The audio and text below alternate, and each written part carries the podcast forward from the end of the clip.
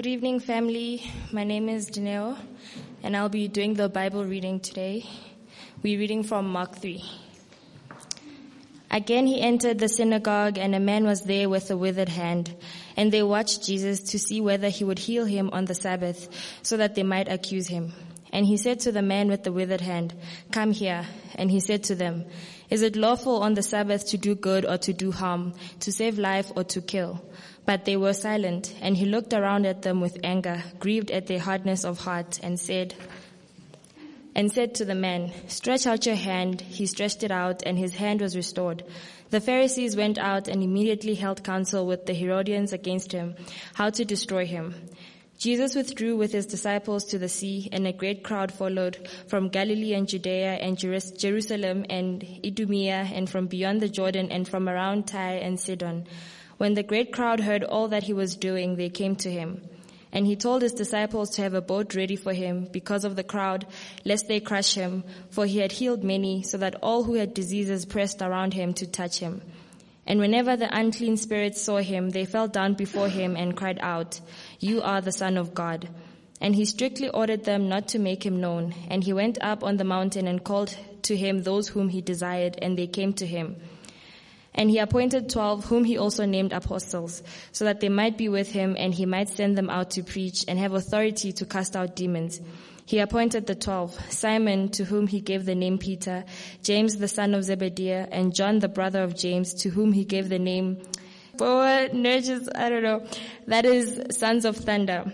Andrew and Philip and Bartholomew and Matthew and Thomas and James the son of Alphaeus and Thaddeus and Simon the Cananaean and Judas Iscariot who betrayed him.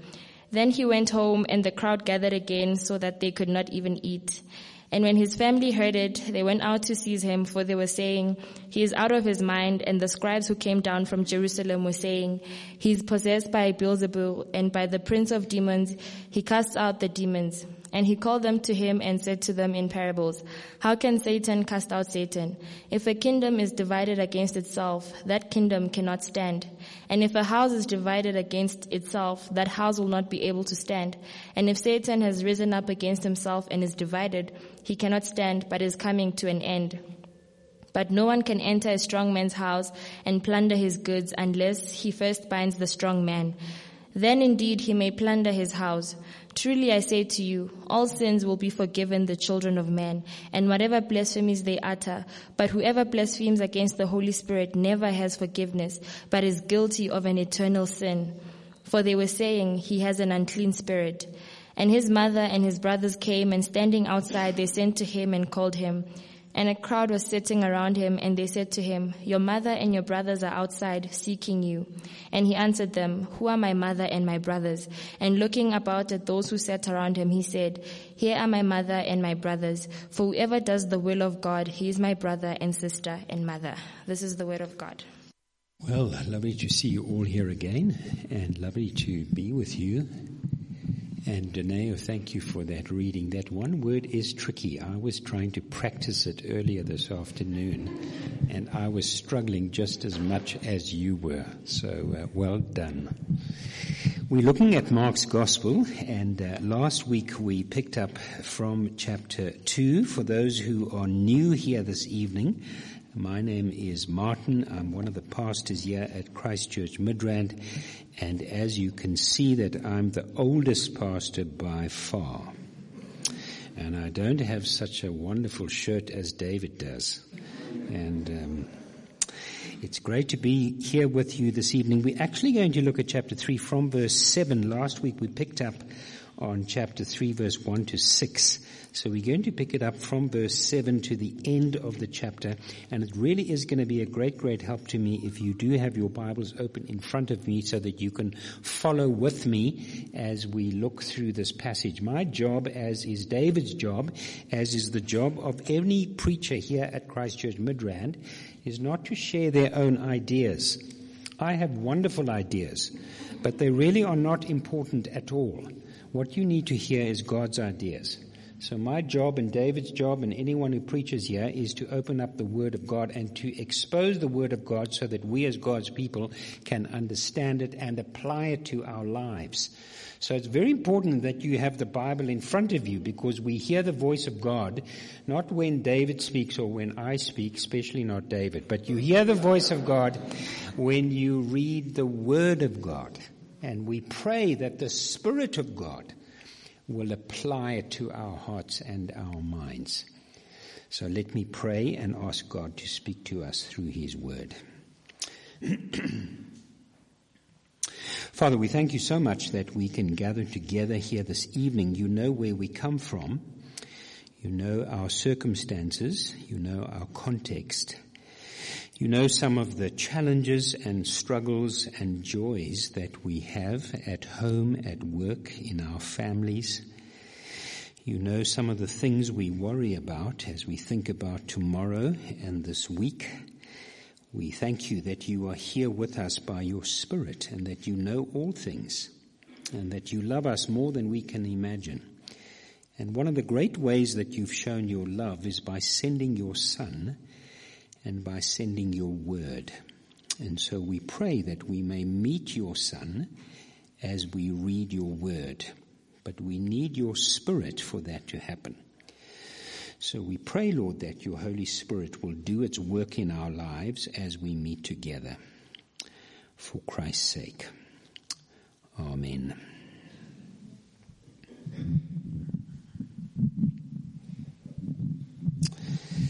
My wife is called Jean, and uh, we've been married for 34 years. That is much older than most of you are. You weren't even born 34 years ago.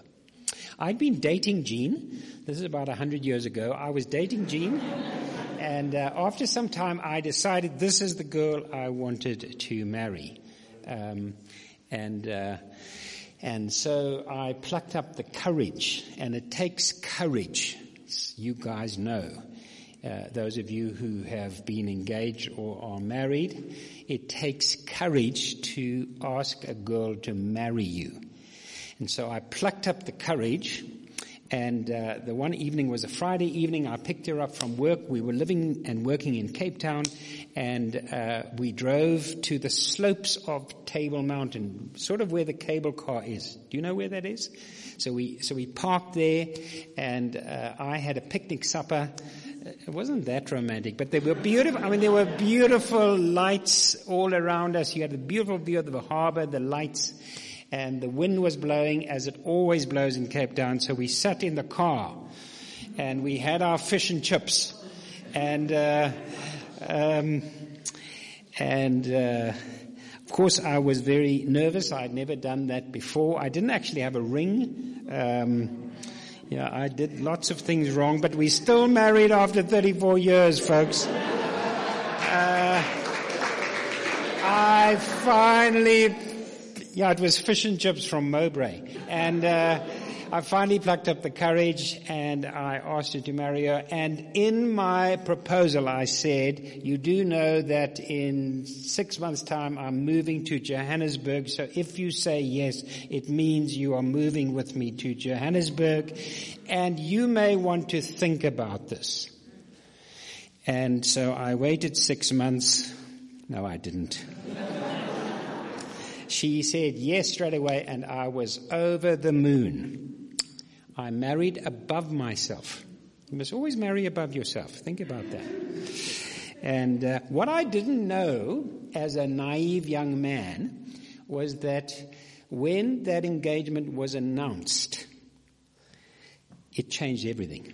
The first thing that happened was that all her girlfriends screamed, right? They just screamed.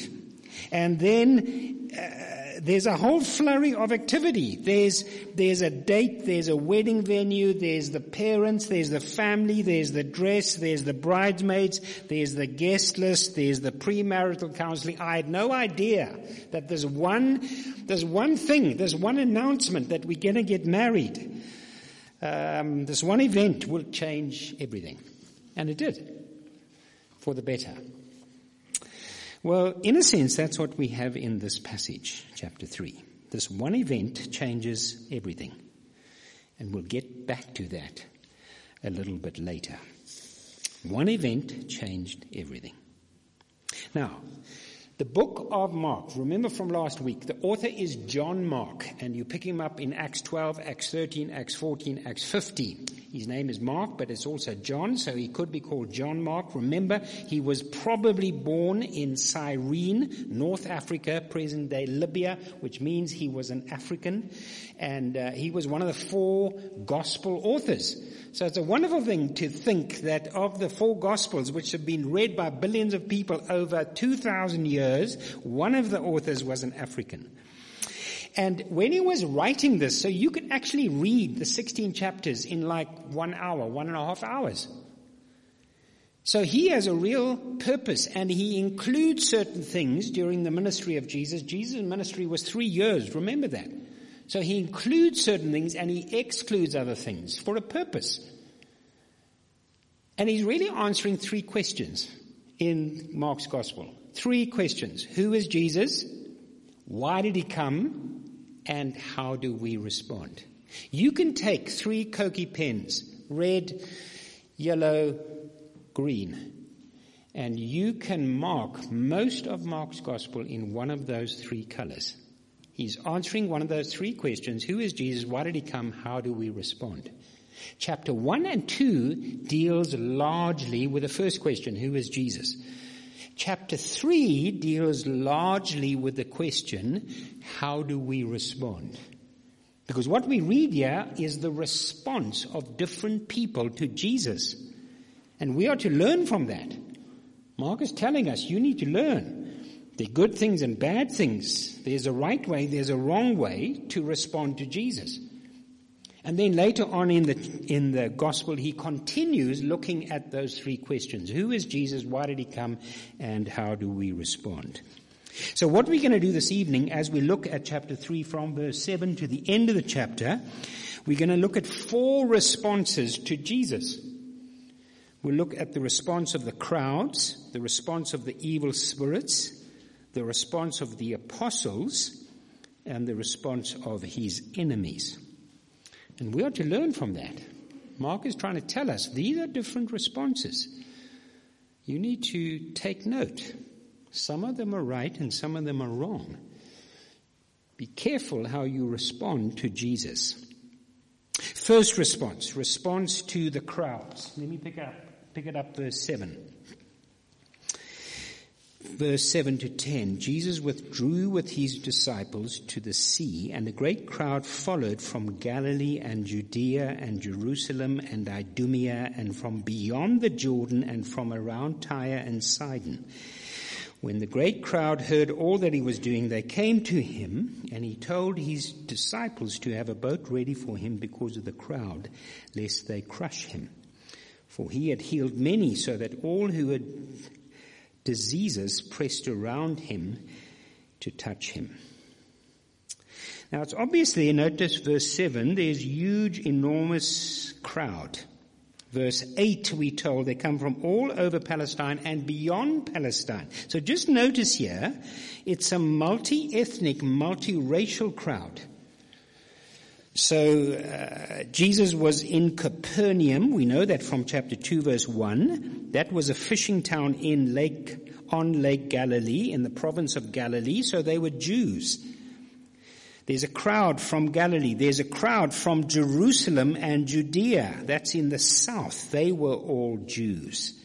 There are people from Idumea, that is south of Jerusalem. They were also Jews. The people from east of the Jordan River, that is a mixture of Jews and Gentiles, and then people from Tyre and Sidon, that's up northwest outside of Palestine, and they were all Gentiles. So Mark is giving us a first hint, a first hint here that the kingdom that Jesus has come to establish is a multiracial, multi-ethnic kingdom. Not just Jews. It's Jews and Gentiles.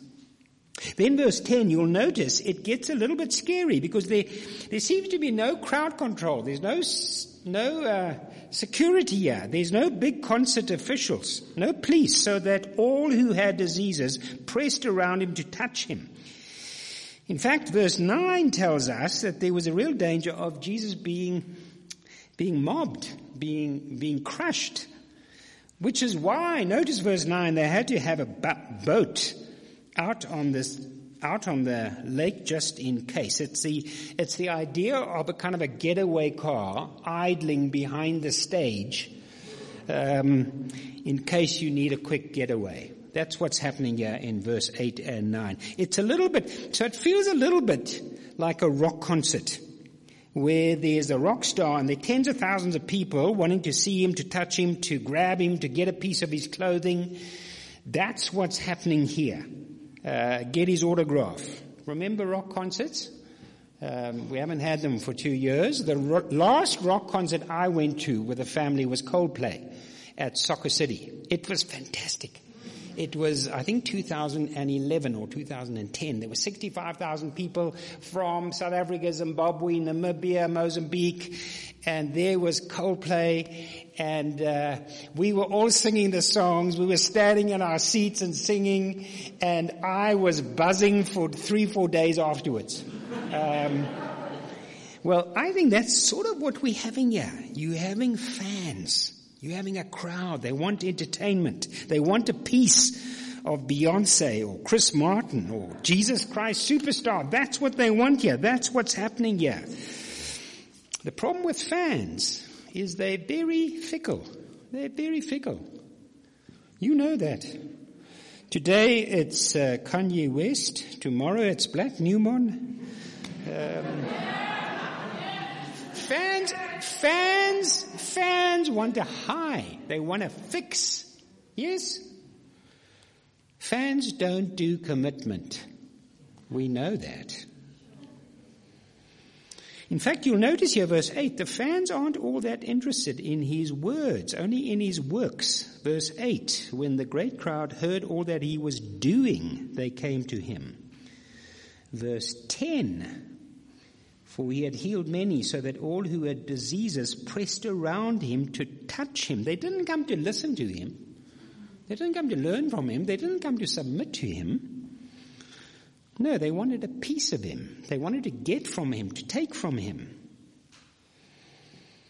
You can go, says mom, but don't come back without your healing. In Mark's gospel, crowds never become disciples. Jesus has compassion on the crowds quite often, but you never find commitment from the crowds.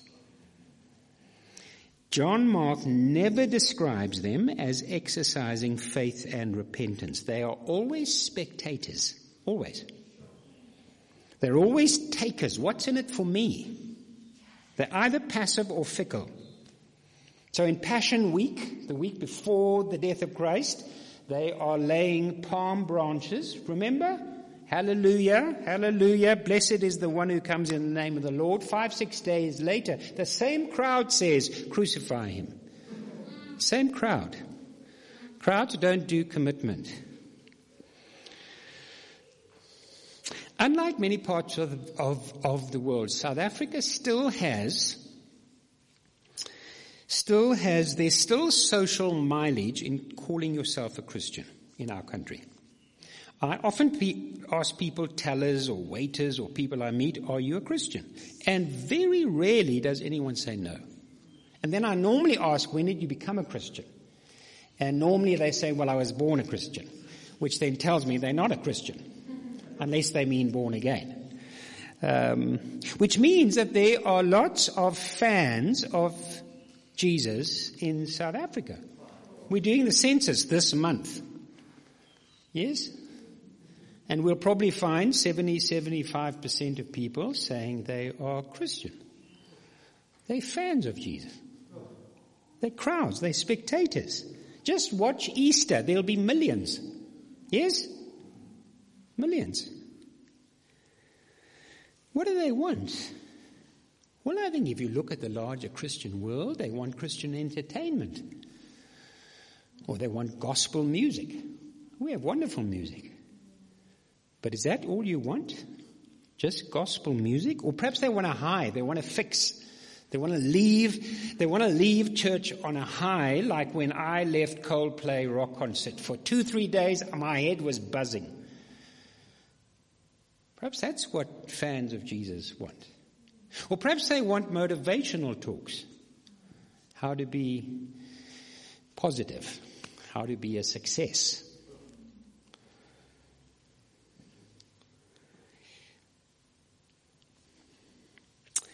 I think Mark is telling us that is not the way to respond to Jesus.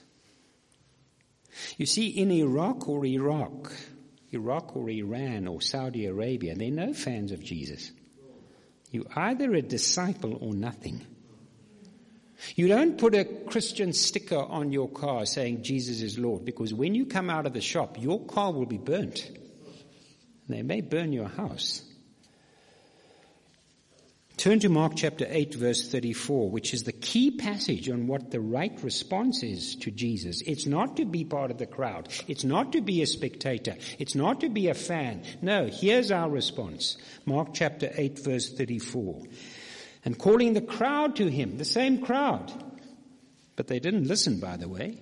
With his disciples, he said to them, if anyone would come after him, after me, let him deny himself and take up his cross and follow me.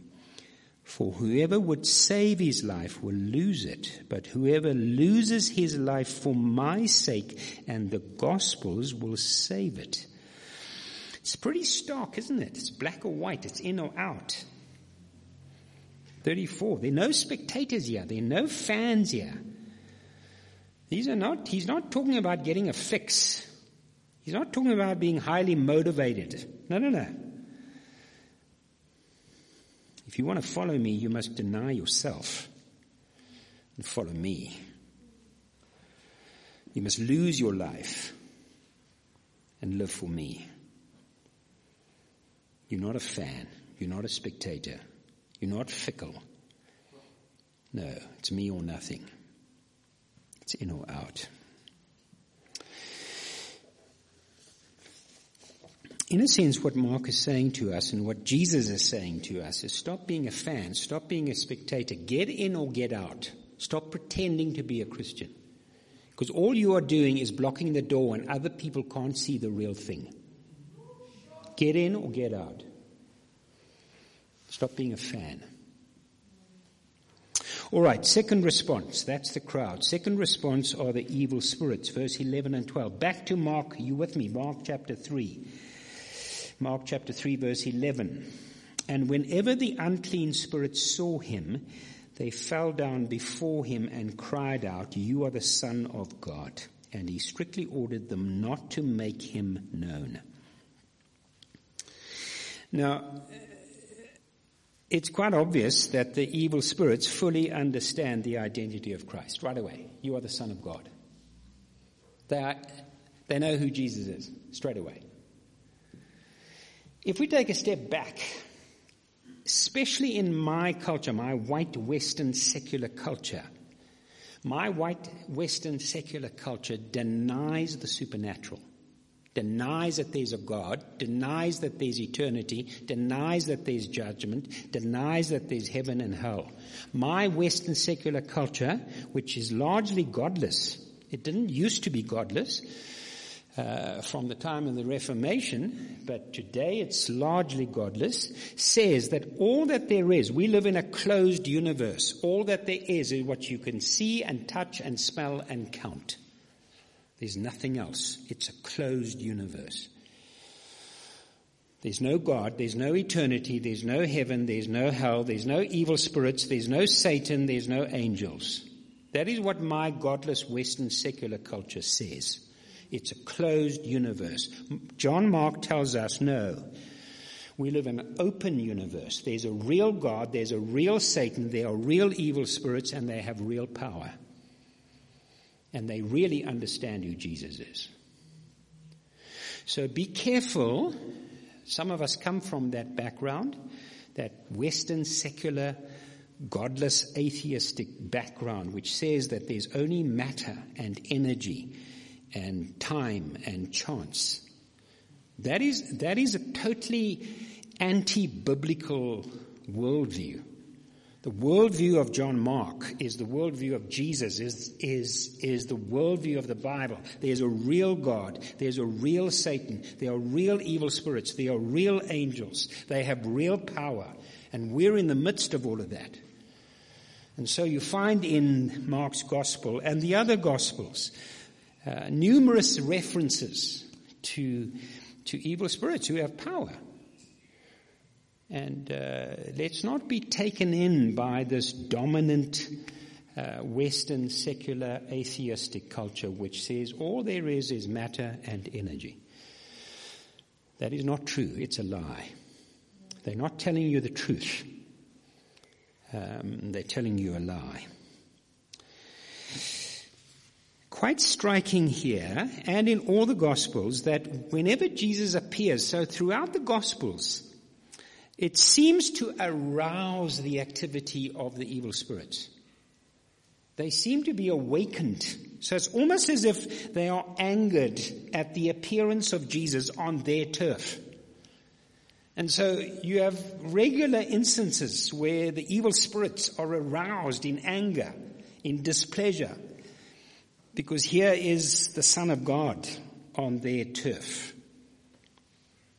It's very interesting when, when you read Mark's gospel that up until chapter 8 verse 29, none of the disciples, and certainly not the crowd, could identify who Jesus is. They didn't know who he was. Was he a prophet? Was he John the Baptist? Was he Elijah? It's only in chapter 8 verse 29 when Peter says, you are the Christ.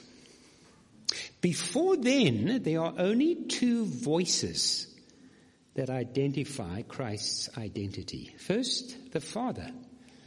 At the baptism of Jesus, you remember, you are my son. With you I am well pleased. And secondly, the evil spirits. They live in the spiritual world. They know who Jesus is. No confusion. The Son of God.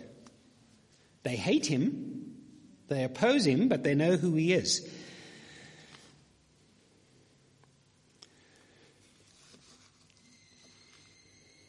What is interesting, notice there again, let's just, let's just quickly trace the skirmishes between Jesus and Satan. And in every case, you'll notice the evil spirits know who he is. So chapter 1 verse 24. Chapter 1 verse 24. Uh, there's a man with an unclean spirit. He cries out, what have you to do with us, Jesus of Nazareth? Have you come to destroy us? I know who you are, the Holy One of God.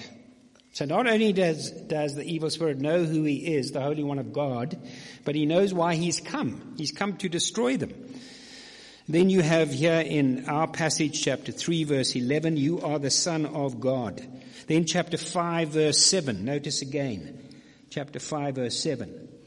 Uh, there's an evil spirit, his name is Legion. He says, what have you to do with me, Jesus, Son of the Most High God? He knows who Jesus is. He knows his identity. More than the disciples, more than anyone apart from the Father up until chapter 8 verse 29. I adjure you by God, do not torment me. Fact, the apostle John tells us in 1 John, 1 John chapter 3 verse 8 that the reason the Son of God appeared was to destroy the devil. They knew that. Now what is striking is that the demons had orthodox theology. Their theology was perfect. They knew the creed. They knew who Jesus was. They knew who God is. They know who the Spirit is. And yet they did not submit. They did not obey. They hated him.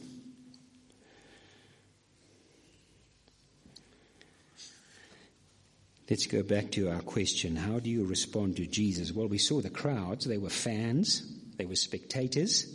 They were fickle, but fans don't do commitment. Evil spirits, how do they respond to Jesus? Well, they know who he is. They know exactly who he is. They know why he came. He came to torture them, to torment them, to destroy them. They know who he was, the Son of God. I would think that if you were a missionary in China or North Korea where uh, uh, uh, dear leaders just fired another missile, I would think in those contexts, if you came into contact with evil spirits and mentioned Jesus, even though in that area there was no church or Bible, those evil spirits would know who you're talking about. Think about it. They would know who you're talking about, just like these evil spirits. You are the Son of the Most High. You have come to destroy us. What is their response? They are theologically orthodox, but they have no intention of obeying Christ, of submitting to Christ. So that is a massive warning to us. You can know a lot about the Bible. You may have been brought up in the church. You may know the Bible stories back to front. You may be a pastor's kid. You may have all the answers. You may know all the prayers and all the songs. You may know all the creeds.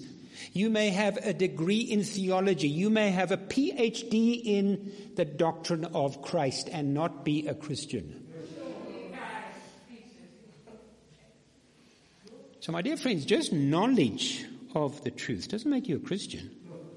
The demons had knowledge of Christ. They knew who he was. They knew why he came. They were not believers. They hated Christ. They would not submit to him. They would not listen to him. They would not obey him. And it's quite possible for you and me to know and have a great deal of knowledge about Christian things, to know our way around the church, to know our way around the Bible, to know our way around theology, and yet know nothing of a personal relationship with Christ. Remember what James said. He said, You believe that God is one. You do well. Even the demons believe and shudder. If there's no repentance and faith, the demons and those who do not submit to Christ are destined for hell and destruction. It's not good enough to have a certificate on your wall that says you graduated from Bible college. You can graduate from Bible college and be a stranger to Christ, like the evil spirits. All right, we've looked at responses to Jesus, and I think that's the dominant theme here in chapter 3. We've looked at the response of the crowd, the response of the evil spirits. Let's have a look at the response of the apostles. Let me pick it up from verse are you still with me? Verse 13. And he went up on the mountain and called to him those whom he desired, and they came to him. And he appointed twelve, whom he also named apostles, so that they might be with him in, and he might send them out to preach and have authority to cast out demons. He appointed the twelve, Simon, James, and all the other names that Deneo mentioned. Well done, Deneo. now, before we see how the disciples responded to Jesus, it's important for us to pick up a few important points at this stage. Have a look at verse 13. And he went up on the mountain and called to him those whom he desired. Now, something unique is happening here, and the first hint of that is when John Mark says he went up on the mountain. He did go up on the mountain, but why did John Mark include that? Remember, you can read Mark's gospel in 90 minutes, and it was three years that Jesus did ministry. So what he included matters. So if you know your Bible, you will know that mountains are quite significant junctures for God's actions in salvation history. So remember, uh, the Ten Commandments were given to Moses on the mountain. Abraham sac- sacrificed Isaac on the mountain, which is a picture of the cross. Jesus gives his manifesto in John chap- Matthew chapter 5 with the Sermon on the Mount. So when we read verse 13, Jesus went up on the mountain, our ears prick up because something special is about to happen. Just by the way, it's not teaching us that we can only meet God on the mountain. Okay? That's not what it's teaching us. It's telling us there's something significant in salvation history happening here. What is special? Well, just notice the first thing that is special, you'll notice verse 13 again, the sovereign purpose of God. The apostles did not choose Jesus. He chose them. It was entirely his choice, his initiative. He called to him those he wanted and they came to him. Now in those days, it was a little bit like choosing whether you're going to go to Tukkies or to Wits or to UJ or to Pearson's or you would, you would read the website, you would get the, you would get the manual, you would read that and you would choose which varsity you're going to go to. In those days, you would choose which rabbi you would join. So you would go and taste. Listen to different rabbis and then decide, I, I like this rabbi. Jesus doesn't do that. He chose them. No choice. He chose them and they came to him. Every one of them was chosen, called by Jesus, and they came. Notice then again verse 14. It's quite unique. And he appointed twelve, whom he also named apostles, so that they might be with him. Why twelve? I mean, is there something about that number? Why not, why not ten? There are ten commandments. Why not three? There are three in the Trinity. Why not uh, ten again? You could start a synagogue, which is like a church, with ten Jewish men. Why not seven? It's supposed to be the perfect number. Why twelve? The answer is that Jesus, this is a momentous occasion. He's gone up on the mountain. It's a momentous occasion. He is choosing the new Israel. The old Israel had rejected him as evidenced in the crowds. And throughout the gospel, they reject him. They turn against him. He weeps over them. And so Jesus comes and he establishes a new Israel. The old ethnic Israel rejected their Messiah. So Jesus establishes a new Israel. And the 12 disciples are the embryonic root of the new Israel. We are the new Israel. Because we've listened to the teaching of the apostles, the disciples. Now, it means that God's promises made to Israel in the Old Testament, to Abraham, to Isaac, to Jacob, to Moses, to David, are fulfilled not in the nation state of Israel today. No, they are fulfilled in the church of Jesus Christ. We are the real Israel. Jews and Gentiles who believe in Jesus as their Messiah.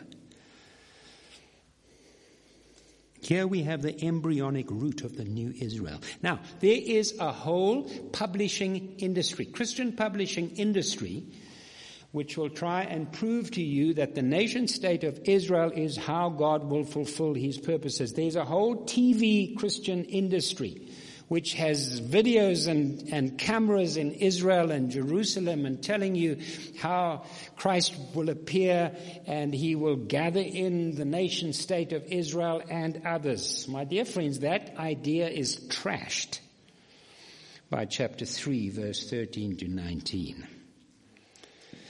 We are the new Israel. Just the other quick point to notice is that the word apostle it means messenger or representative, someone who acts on behalf of somebody else. But in the New Testament, it's mostly 99% of the time used of the 12. And they were God's, they were Christ's representatives. Apostle can also mean power of attorney.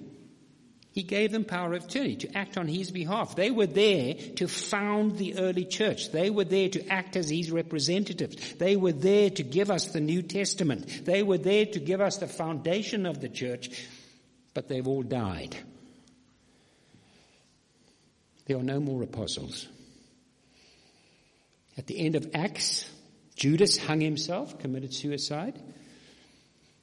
And so they had to choose another to make up the twelve. Remember? To make up the twelve. And they chose Matthias. And the qualification was he had to be with them from the baptism and a witness of the resurrection.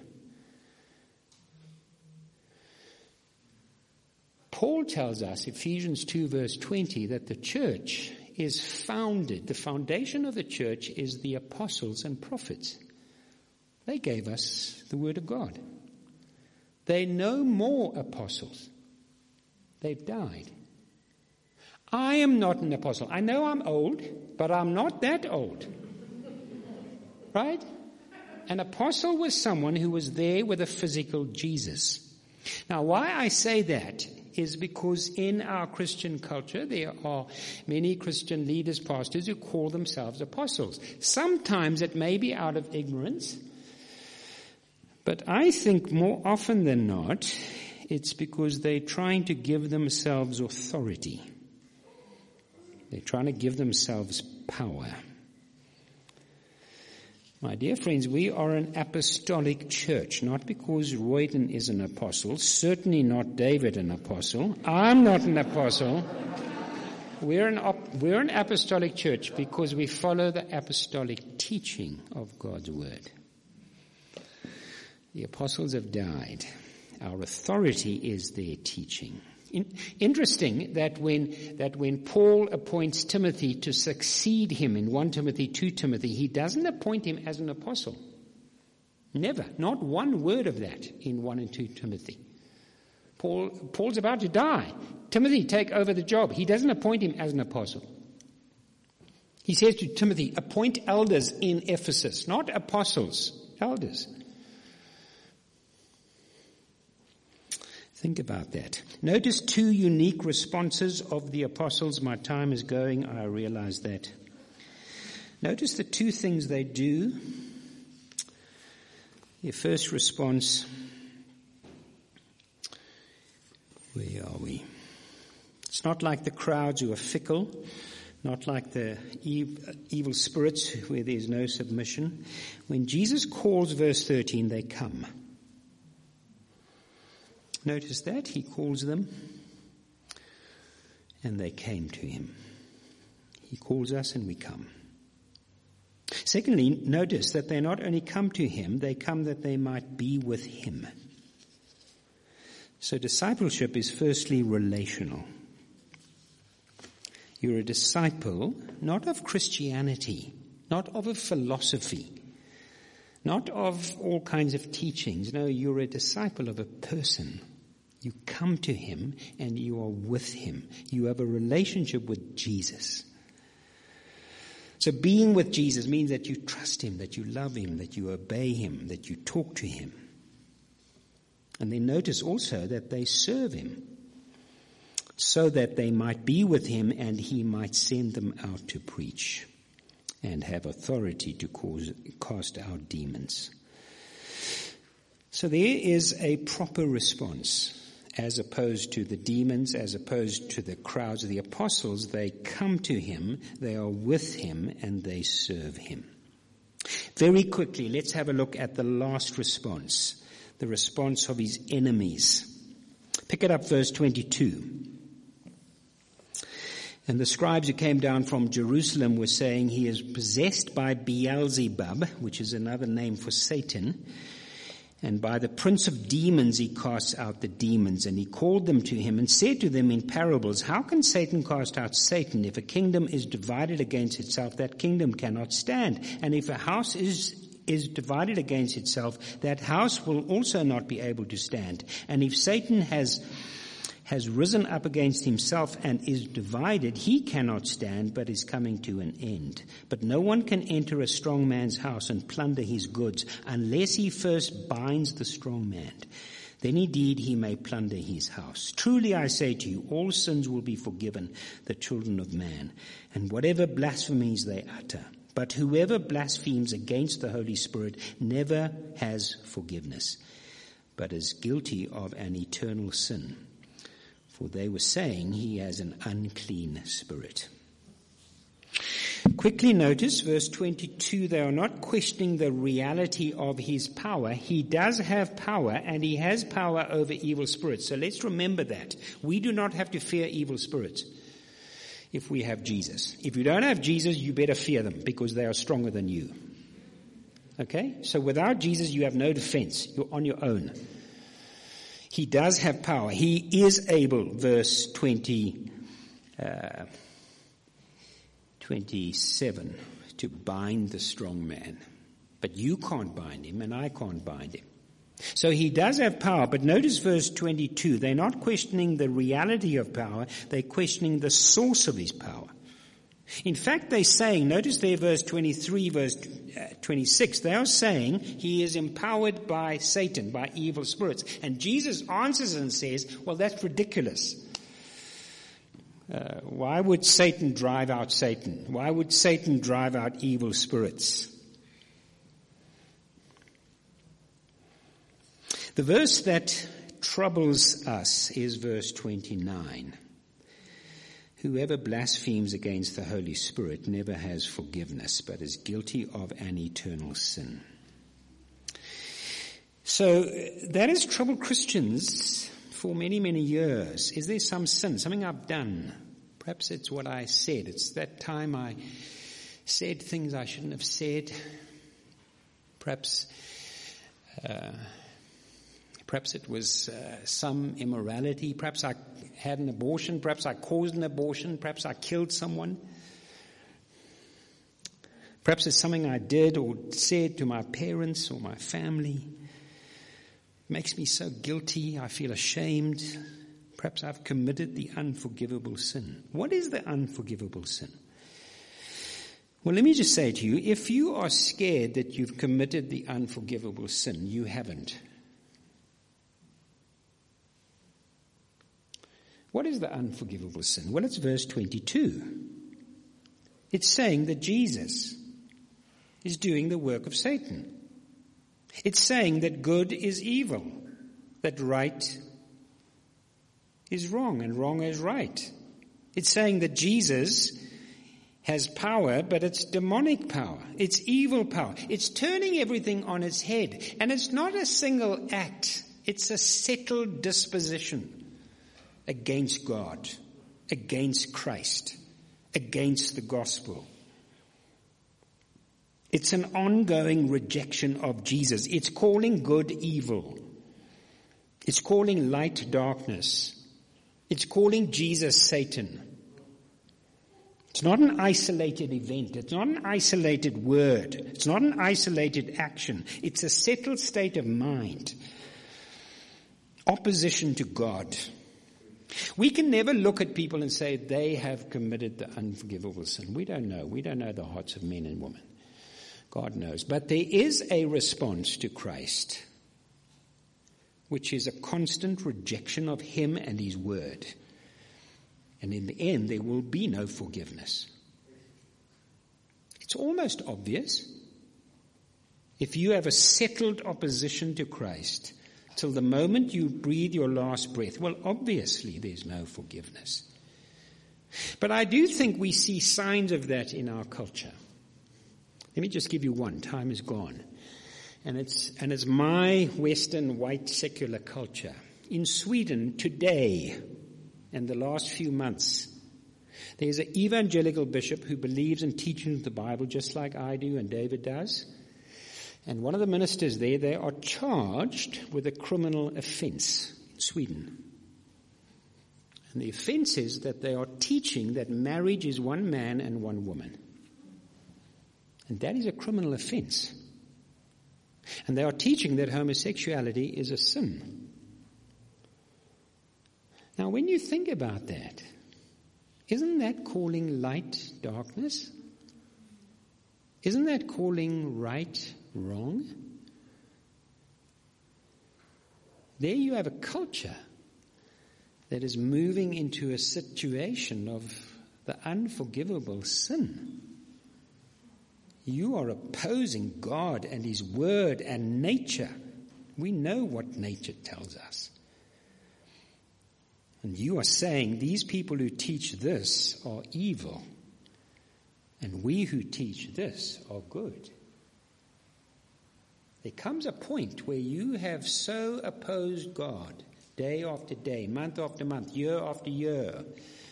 You become hard, you become cynical, you've rejected his voice, you've rejected his, his, uh, his word, you've rejected his people. There comes a point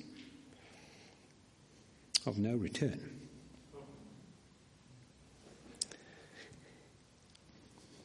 The great promise, of course, is verse 28. All sins will be forgiven the children of man. All sins. And whatever blasphemies we have uttered will be forgiven. What a promise. Perhaps you've had an abortion. Perhaps you caused an abortion. Perhaps you've hurt someone deeply, badly. There's forgiveness. There's grace. But don't turn your back on Jesus. Because we don't know how that's going to end. Well, let's pray.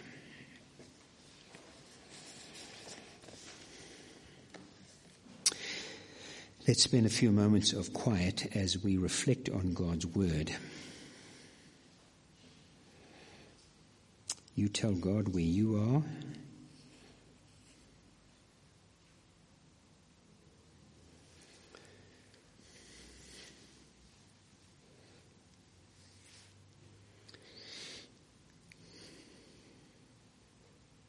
Father, we do pray that our response would be to hear the word of God and to do it.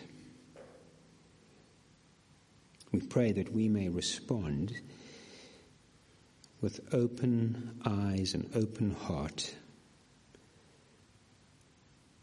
to bow before King Jesus again and submit to him and listen to him. Thank you, Father, for your word. Thank you how it washes over us in a sense, cleanses us, and draws us to yourself, renews us, refreshes us. We know that's the Holy Spirit working through your word and working in our lives. And we pray that you will do that again tonight. Draw us to yourself. Help us, Lord, to once again confess our many sins and the many ways in which we fall and fail and call on you for mercy and grace. Father, we thank you so much that you have come for broken people like us. But will you help us to come and to be with you and to serve you? So Lord, we thank you for this evening. Thank you for being with us. Go with us into this week. Help us to serve you and we pray this for Christ's sake. Amen. Amen. Amen.